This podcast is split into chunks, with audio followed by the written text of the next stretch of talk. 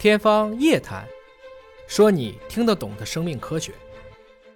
各位网友朋友们，我是华基金管委会的主任向飞，今天非常荣幸为您请到了一位感染领域的大咖。深圳市第三人民医院的党委副书记、院长卢洪洲教授，欢迎卢教授。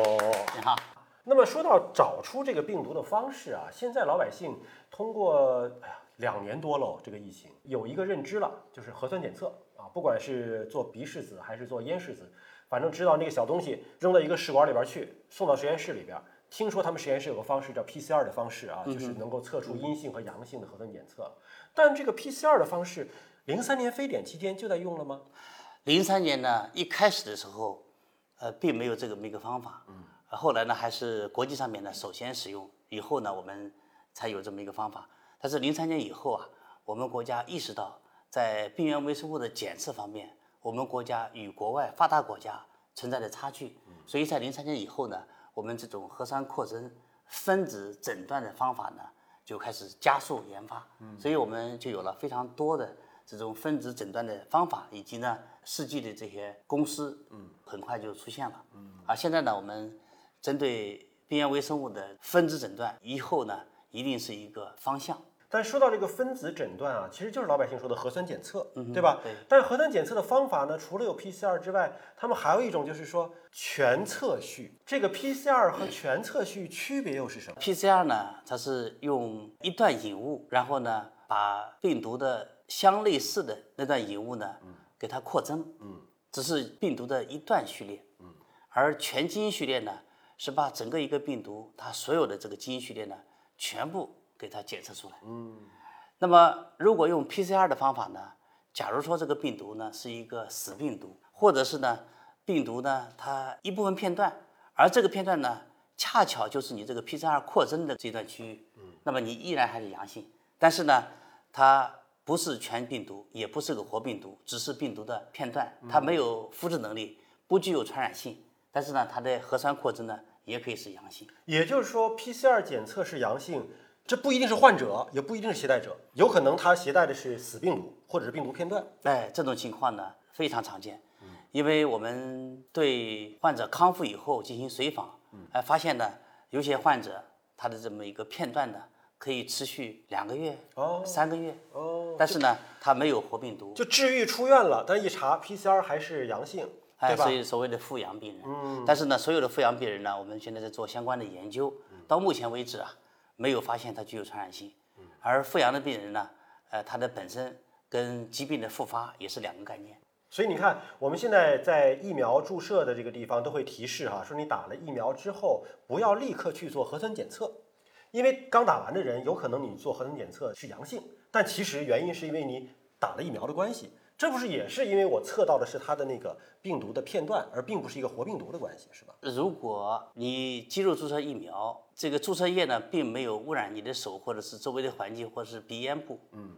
因为你打的这个呢，现在比如说你是灭活疫苗，对，那么这里边呢，只不过是有病毒的一些核酸片段在里面，它不是个活病毒，嗯，它可以污染你的手或者是周围，但是呢，它本身在你体内它不具有复制能力，嗯，也不可能从你的口咽部。能够检测到这么一个核酸片段，那就可能还是有其他的原因才其他原因，其他原因导致啊。那么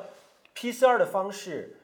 您刚才讲了，它是对于这个病毒的某一个片段，我把它扩增了之后，然后我就查出来了。那么，假如我们去面对未知的，还有一些可能是新发的病毒的时候，我用这种 PCR 的方式能做到吗？PCR 这一段呢，只是对病毒本身也具有相类似的这段序列，可以把它扩增出来。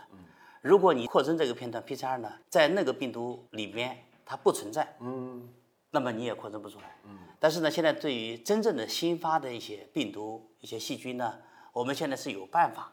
可以把这种新的病原微生物呢，很快检测出来。嗯，那就是其他的方式，来用其他的方式可以，因为。病毒的发育，它有它自身的规律。那么科学家呢，掌握了这个规律以后呢，就可以用一些新的检测的方法，把真正的以前从来没有报道过的这种病原微生物，把它完全的鉴定出来。而且呢，这种方法呢，现在也已经非常成熟了。有一个名字就叫做红基因组学，说的是这个吗？是是这样。说的是红基因组学到底是什么呢？这个红字是宝盖头的那个红啊，红它是什么？？比如说，就是我们经常比喻了，一个鱼塘里面有非常多的鱼，有甲鱼，有鳝鱼。嗯，我这个红基因组呢，就相当于呢，把你这个池子里面所有鱼呢都给你捞上来，一网打尽。而这个 PCR 呢，相当于一个一个的钓鱼，哦，钓出来，哎，我就把你这一个鱼给你钓上来。嗯，所以这是红基因组的这么一个概念。那么红基因组检测以后，比如说我们一口痰可以告诉你，这口痰里边有大体上就多少个风度的、多少量的细菌、嗯、病毒、支原体、衣原体，大体上面就给你一个报告出来了。那它是限于我们已知的那一万多种细菌病毒吗？还是说，哪怕我们完全不知道的，它也能够测出来？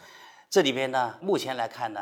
我们很多一些方法，就是我们把所有的已知的这些病原微生物呢，先建了一个库。我一网打尽以后呢，这一网捞出来的东西跟我这个库里面的东西相比较，嗯，库里面有的我全部都能比较出来，嗯，库里面没有的，